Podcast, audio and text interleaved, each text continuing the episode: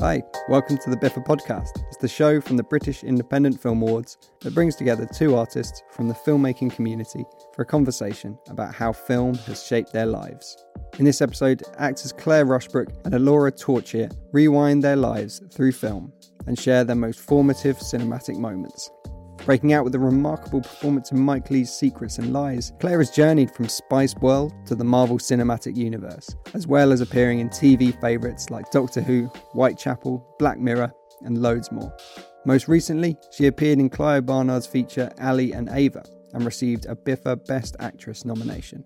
Arriving in cinemas this spring, Ali and Ava is about the connection formed between two lonely individuals Ava, played by Claire, and Ali, that's former podcast guest Adil Akhtar, as they make an intense and meaningful connection, despite Ali's marriage to Runa, played by, you guessed it, Elora. Selected as a star of tomorrow by Screen Magazine, Elora was nominated for Breakthrough Performance at the recent BIFA Awards for her work in Ben Wheatley's In the Earth. And she follows up her superb work in that film with a memorable turn in Ali and Ava. In this episode of the podcast, Claire and Elora reveal their differing experiences of the cinema growing up whether they happened in the UK or India. And as well as that, they get into their work with Clio Barnard on Ali and Ava and the terrifying cinema experience that is Flash Gordon. Hi, Laura. Hello, Claire. How are you? I'm good. I'm good. I'm just finding you on the screen. Hello, hello. This is weird because we don't know each other. I know. Well, I feel like I know you. We haven't actually sort of been in the room working together. So this is strange, but also fantastic because I get to ask all the questions about what it was like when I wasn't there. It's lovely to see you. Tell me, did you grow up in the UK? I didn't. I grew up, I mean, I say I didn't, but I, I did, but only towards teens, 13, 14. So I spent most of my childhood like a sort of nomad, just growing up every six months, every year in a different place. What does that mean for cinema? Well, for cinema, yeah, well, this is it. So I think there wasn't a lot of cinema going. There wasn't a lot of uh, knowledge of film and and that world. I think it came into my life predominantly when we lived in India because there's a massive Bollywood culture and everybody loves it. But even then, people who are close to a cinema could go to it. But if you live in the rural ends, you don't go. So there was a lot of pirate DVDs. I think one of the, the most memorable films I saw was a film that ended up going, getting to the Oscars. It was called Lagaan. It was about uh, cricket the Indians and the British playing a game of cricket. And uh, it, it was wonderful. It's all Bollywood and music and stuff like that. But that was one of my first memories. Where did you grow up? In Hertfordshire, in a small town, large village. Again, the cinema was was in the next town along. So the polar opposite of you. I mean, I stayed in the same place, but equally going to the cinema wasn't a massive part of our life or my childhood. It was expensive. It was in another town. I kind of feel like I spent a lot of the time just making up stories and like talking to myself, riding my bike, walking around. So how did you fall in love with it? Well, I didn't fall in love with it till much later on, I think, after, after I left drama school. But I remember my mum taking us when I was little to see, I think the first thing we saw was Snow White, which was like the original Disney animation. The thing I remember most was the local cinema, which is still my local cinema in a town called Letchworth, is a beautiful Art Deco building that has been restored and is gorgeous now. But at the time, like in the mid 70s, it was a well, so like a flea pit is what we used to call it, and it was uh, like dirty, uh, old, old character, characterful character. I mean, good. I loved it. I mean, red velvet seats, and you could smoke, so you know it was oh, stale wow. smelling. And uh, I mean, I I was four. you were smoking too. yeah, but pe- people were. And it was those cinemas are thankfully improved, but it was so full of character. So yeah, it was that, and then closely followed by Flash Gordon, I remember, was a film that I was too scared. In even in the sort of opening credits, uh, we we left because I was just crying. What? Wait, what's Flash Gordon? Like sci-fi. I couldn't even describe it. It's not scary at all. It's just like a kid's sci-fi film, but I, I just couldn't cope. Those were the early memories. But what about you? Was it exciting then when you did get to go? Yeah, so I think my first experience of cinema was probably in India. That's crazy. I mean, it's bustling, it's busy. You've got everyone just everyone. You know, you've got two seats, but then you've got 10 people on two seats, standing, singing, dancing, going crazy. It's a real big part of that culture. So that was quite impressive. I lived there for about the longest that we lived in any of the countries, about two years. And I only went to the cinema like once. Pretty impressive, but I didn't really have that as a norm. And then I think I came to this country, and my grandma at the time, my mother's side was here, and she wasn't particularly like a grandma, grandma baking and cooking and doing those. Sort of, she was a bit like, oh God, what do we do? So she was like, well, let's take you to the cinemas. Then the, the next few experiences were with my gran. And I think a bit like you, I ended up watching Spy Kids or something, but it was 3D. And that blew me away. it was just amazing, wasn't it? The first 3D. It was so crazy with the goggles. Yeah. I saw the Polar Express. I took a little kid I knew. I mean, yeah, you just feel like it blows your mind. I remember trying, like everyone was trying to catch the, the train ticket that was floating down. Crazy, but no. I went to um, is it called 4D? It was like an IMAX the other day. Oh, is that like the full body experience? Yeah, yeah, yeah. Wind. Oh my god. Rain and like shaking seats. We went to see the new Spider-Man film, which is amazing. With rain? Did you say rain? Yeah, yeah, yeah. I mean, not not torrential. It just spits on you.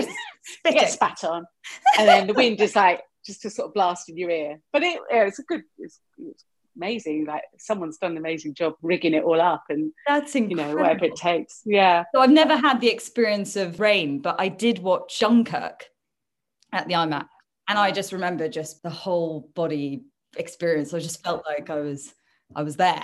It was crazy.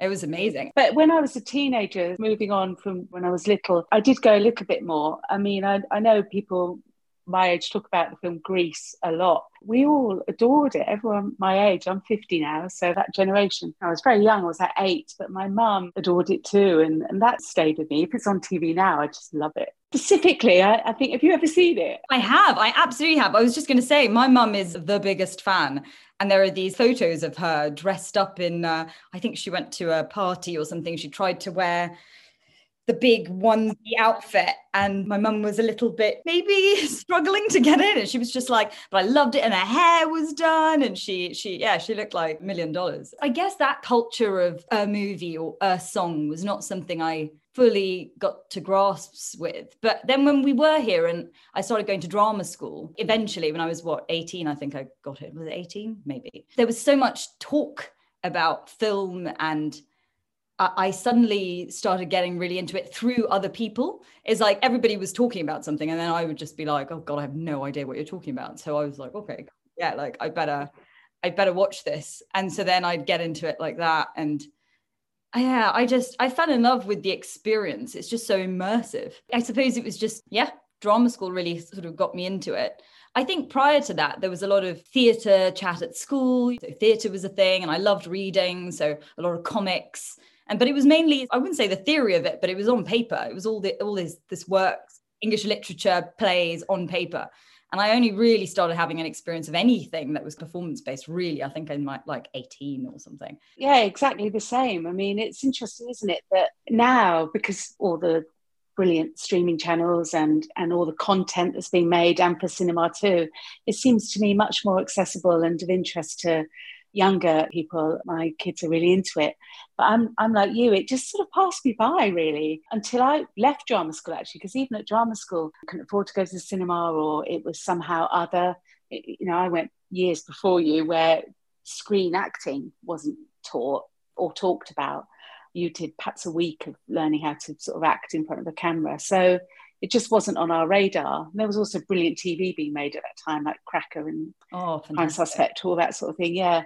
So, like you, it was only when I left and started meeting boyfriend who was massively into brilliant films. I at the time I didn't quite get it. I remember like being dragged to see some Fritz Lang classic masterpiece. I'm sure. I just like thinking, oh, what's this? But yeah, learning and being lucky enough to start to be in them. Like, be in them, how yeah. do you? How old are you, Laura? Now? I am 29. Yeah, so you've had a few good credits to your name, haven't you, film and well, you know, slowly, slowly, but um, it's we're building on it. It's similar to you though. I think it's interesting. You say you only had like a week of screen training at drama school. I mean, I feel like it was the same when I was at drama school. It was, and it was hilarious because, you know, there'd be a very small handheld camera on a tripod and then just everybody would like watch you and then they'd be like try this scene or, or do a monologue. And that would be the screening and i remember jumping into my first tv job and just being completely overwhelmed and just looking around going, where was the training for this? And actually, all the screen work, I think the training happened by the job, like ha- doing the jobs, because it's a very different thing. But talking of which, because you were saying about watching at home and having that environment with COVID and stuff, I was speaking to a couple of my friends and they were saying how they enjoy the comfort of their homes more now. And like you were saying about streaming, where do you love to watch films? Do you like the cinema experience? Would you prefer to snuggle up at home? I love the cinema experience, but I have to hold my hands up and say that while I know the collective experience is a, is a beautiful thing, and and I love the idea of lots of people watching, say, our film Ali and Ava together. I'm actually my happiest when I'm in a cinema sort of on my own, or maybe with a couple of other people. I hate how that makes me sound, but I I love it. It's a weekday afternoon, finding myself with some free time, looking at a film. I don't care where I go. I don't, I don't really have a favourite cinema. I don't care.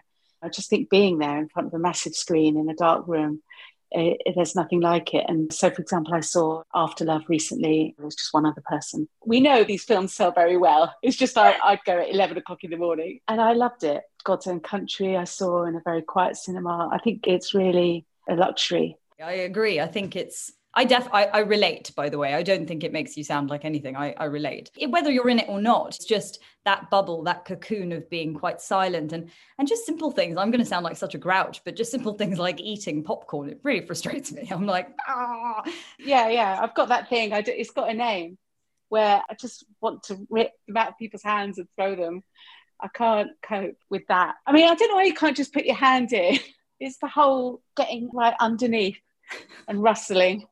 I'm trying to unearth some sacred popcorn from the bottom. Anyway, I digress. But that said, when we went to Bradford and had the premiere up there of our film, oh. it was a, a big cinema and it was full. It was uh, really special, and I wouldn't swap that for the world. I wasn't there for Bradford, but I was there when I saw you for the London Film Festival. That was maybe one of the biggest auditoriums for a cinema screen I've ever seen. I mean, I, that was just mad how big it was. And that collective experience, I think, again, I don't think I would have swapped it at all. Having said that, I think my favorite cinema in London is probably the Curzon Soho.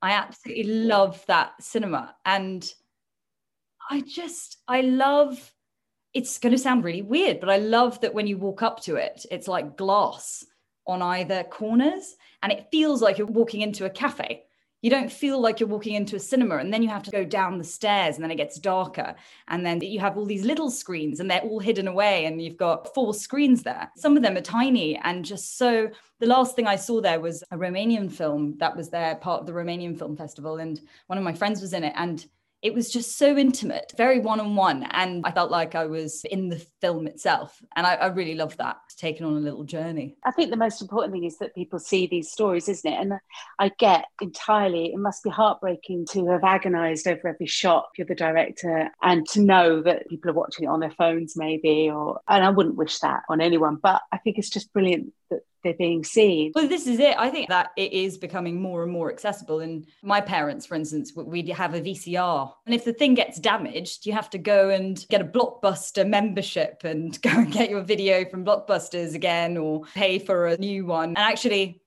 there's something about this online streaming you've just got this membership you don't really think about and then you've just got everything and something like netflix you've got films from spain you've got documentaries shorts it's such a, a wide range of stuff. What's your favorite? I'm very open minded. I mean, I, there's, there's a film I think about again and again, which is an unusual choice, but it, it was in the early 2000s. And it was one of those days where I sort of took myself off in the afternoon. And it's a, a French documentary called Être et Avoir. And it's by a, a director called Nicolas Philibert. And it's the most intimate, gentle, honest look at a tiny little school in deepest rural France. And I know there were sort of fly on the wall documentaries before that time and around that time, but I don't recall ever the, watching them as much as they're on TV now. And it's just the camera looking in on a tiny school, a one classroom school with perhaps five little, little children and then six sort of 10 year olds. And it just follows the schoolmaster. He's a wonderful teacher. But there are shots that just took my breath away that I still, that just flick across my, my brain still. And one in particular was the opening sequence. It's set in deepest winter and as I said, it's in the middle of nowhere. And there's a shot of these fir trees laden with snow, hanging heavy with snow. And I don't think it's shot in slow motion, but the wind is just moving them.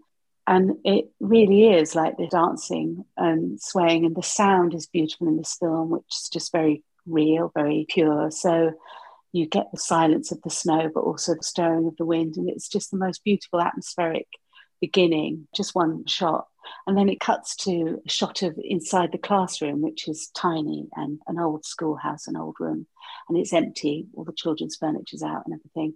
And then it just you just see two of the, the class tortoises. The shot's empty, and then it's as if the director's gone and cue tortoise one, and the tortoise just sort of comes into shot, pauses, and then cue tortoise two, and another one comes in, and there's there's no sound. It's just these two tortoises appearing in shot and it's beautiful and funny and and then the whole story is just yeah it's gorgeous. I i have to watch être et avoir yeah yeah. But like you just briefly i think my love of film and british independent film came from being lucky enough to be put in them. My early 20s which is why i asked your age because i did a casualty where like you i just couldn't you just seize up. I mean, you just don't know what you're doing. And then luckily went on to work with Mike Leigh in a film called Secrets and Lies, and he absolutely taught me everything. It was a really formative experience. And because of that, I learned so much about how to act on film, uh, how to behave on a film set, and then it opened my eyes to other films. Yeah, so I owe him a lot. That's incredible. When was that made? The with Mike Leigh? It was 95 so you know i was 23 and i learned it all i didn't know what half the technical terms meant check the gate things like yeah. that i had to ask him what they meant i remember him saying when you read a newspaper on film which my character did in the garden he said you need to read it because we can yeah, see yeah. your eyes rather than stage acting a bigger sense of that community of british film the brilliance of the crew we had uh, the brilliant dop dick pope who was gentleman and brilliant and always works with him. But watching how he worked with Mike and his team and how he related to the actors set such a template for mm. what's been maintained. It's so special. I feel so lucky to be a part of it. Yeah, I fully agree. I think it's it's quite humbling. I think it's funny because it's a job, but it, it's never felt like it's a job. I think it was a couple of years ago. I think I said because I'd had some experiences, a bit like sort of what you were saying, having a casualty experience and sort of seizing up because it's all brand new, but not only because it's brand new, but because there was something about that environment that d- didn't quite sit right with me and actually the work I wanted to do. And it's been a really interesting and continues to be a really interesting learning curve to kind of find how much your life actually affects your decision making in, in your work. I don't know if you feel the same way, but I feel like wherever I'm at, it has an influence on the work I then do or, or, the choices I make, and seeing that those two things are compatible and coexisting. And then having that fortunate opportunity to be able to do different things. I remember the thing that you were saying about sort of reading a newspaper. I did a French film. It was one of the first French films I did called Les Cowboys, directed by Thomas Bidegain. And I worked with him and it was all very small. It felt very small. And I'd just come from doing a lot of theatre and just out of drama school. And it was all, I wouldn't say big, but it's a, it's, it is a bigger space that you have to film. And it's not that laser beam focus that's required, that just think the thought sort of thing. And I picked up all these skills from that. And then I went, came back to the UK and I did a theatre thing. And somebody asked me to, to read something on stage. And so I just read it. And then two weeks in, the director was just like, okay, should we all be off book? But I was just like, well, but I but I'm reading it. I mean, I kind of know it, but I but I'm reading it. And she was just like, right, okay, but you haven't learned it. And I was like, oh God, you know, like which skill do you use where? And it was just really fascinating. But then also working out that that actually worked for me as well, you know, in that world. And it may or may not work and drawing from all the skills you can and cannot use. It's not like one, I feel like, I don't know if you feel the same way, but I feel like you do one project and it can feel very method and very involved. And then there are other projects you feel that isn't necessarily the thing that's going to bring out what you need to do. So you do something different. I don't know. It's kind of like fascinating. I feel like i don't have a i don't know how i work. It just working it out. Well i think you you reminded me of our experience with clio and making our film ali and ava and that staying open and fluid and not having a set approach that perhaps you always use and and thereby being at risk of sort of shutting out unexpected possibilities. I think it's really sort of key, reminds me of how it was working with her and how Clio works. She's remarkable. I found her terrific. That sense of, you know, she's utterly sure uh, instinctively and intellectually about what she wants to create. And yet she presents so generously and humbly where you don't think for a minute, hang on, she doesn't know what she's on about. But there is a lot of saying with truth. I, I don't I don't know. Show me something, or I don't know. How does it feel? And I hadn't experienced that for a while. And that, yeah. how did you find? I know. I fully agree. I mean, my first experience of meeting Clio was I went up to Bradford, and I thought I was going for a fitting. I didn't really know it was going to be anything more than that. So I sort of went and classic me because I'm just a terrible human being for names and faces and just terrible. Adil was in the green room area, living room area, whatever it was in this building, making a cup of coffee. And I saw him and I was just like, oh, hello. Totally didn't recognize who he was, totally didn't know anything. I was just like, yeah, so, you know, how are you? And he was just like, yeah, I'm fine. How are you? And I was just like, yeah.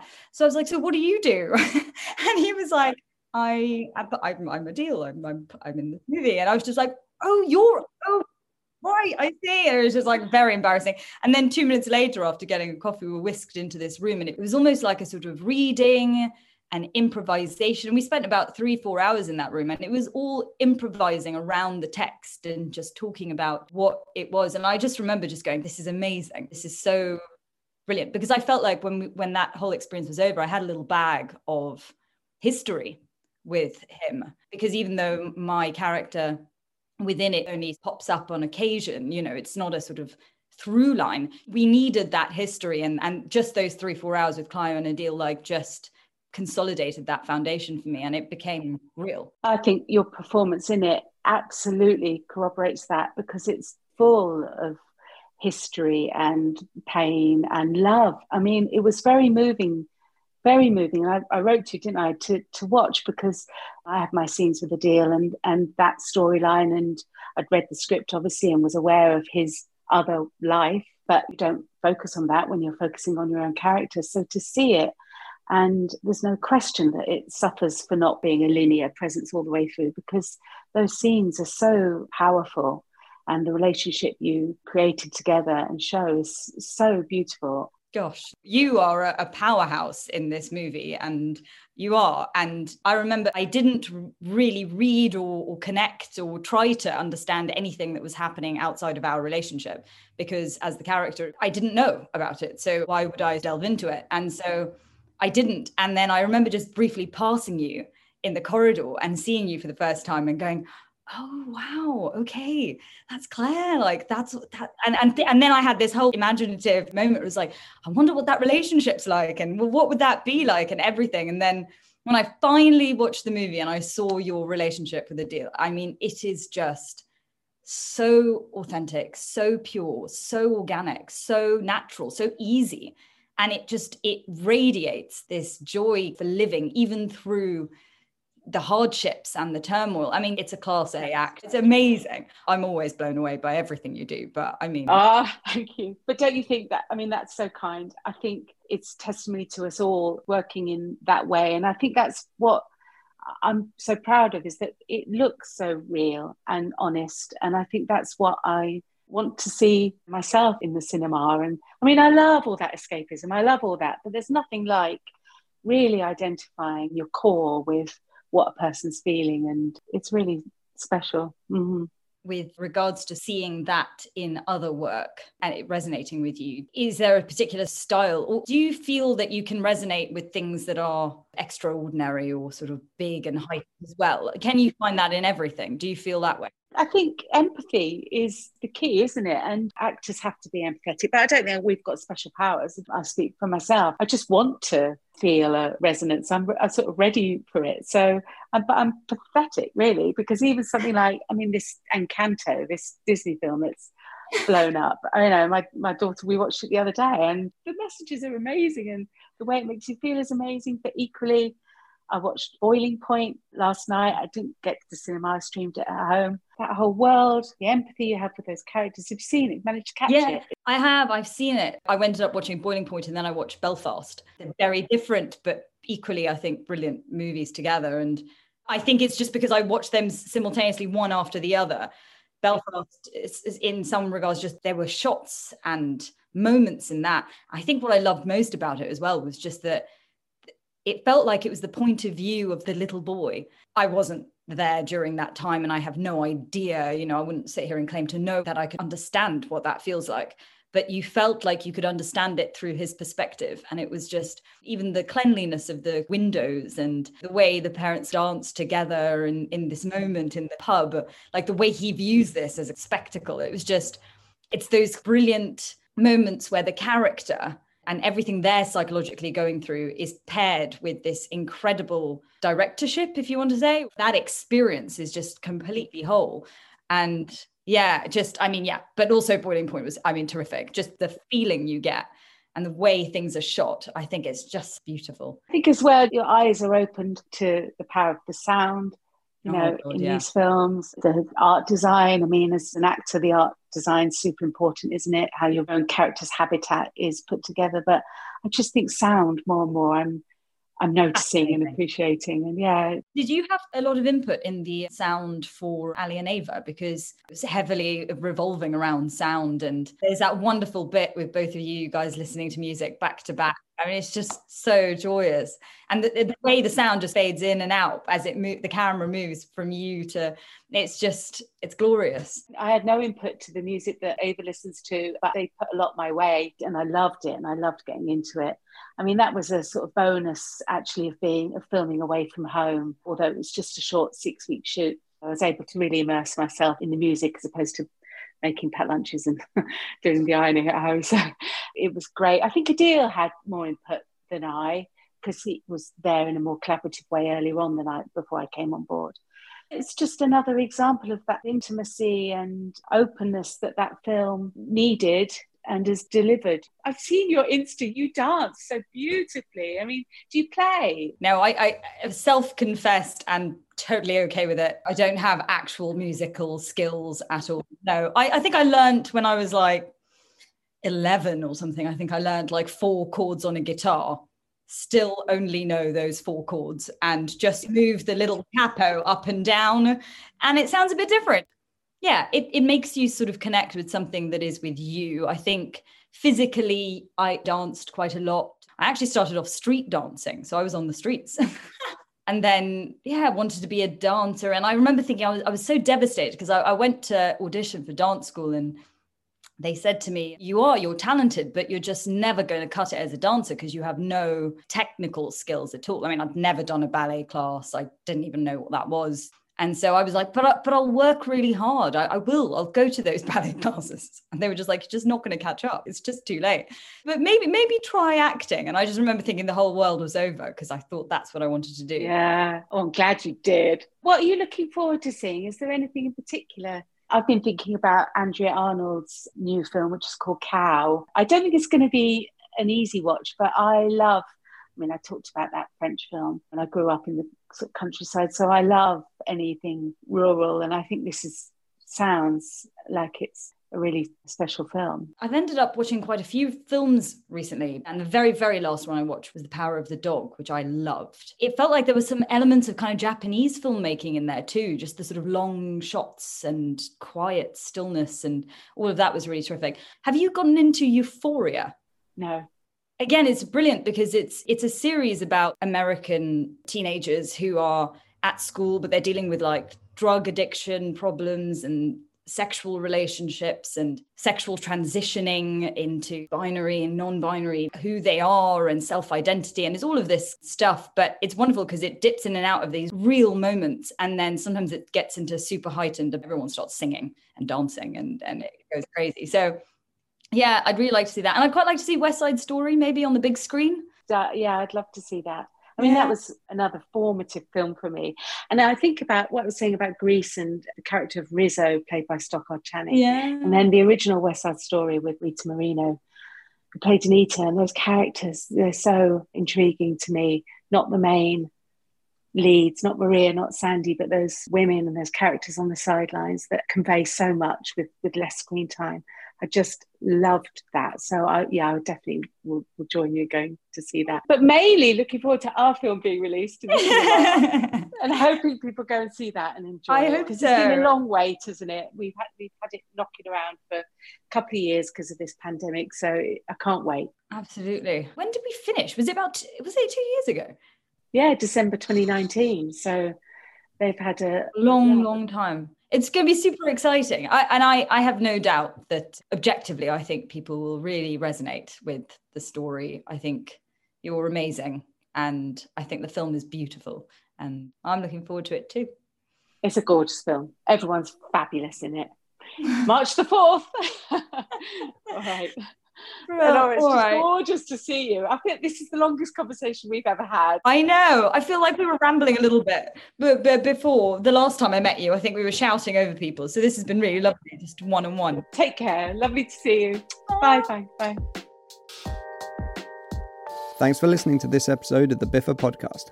If you've only just discovered the podcast, hit subscribe so you don't miss the next episode. And if you're new here, check out our back catalogue. It's full of fascinating conversations. We just had Papa Essiedu and Lenny James on the show.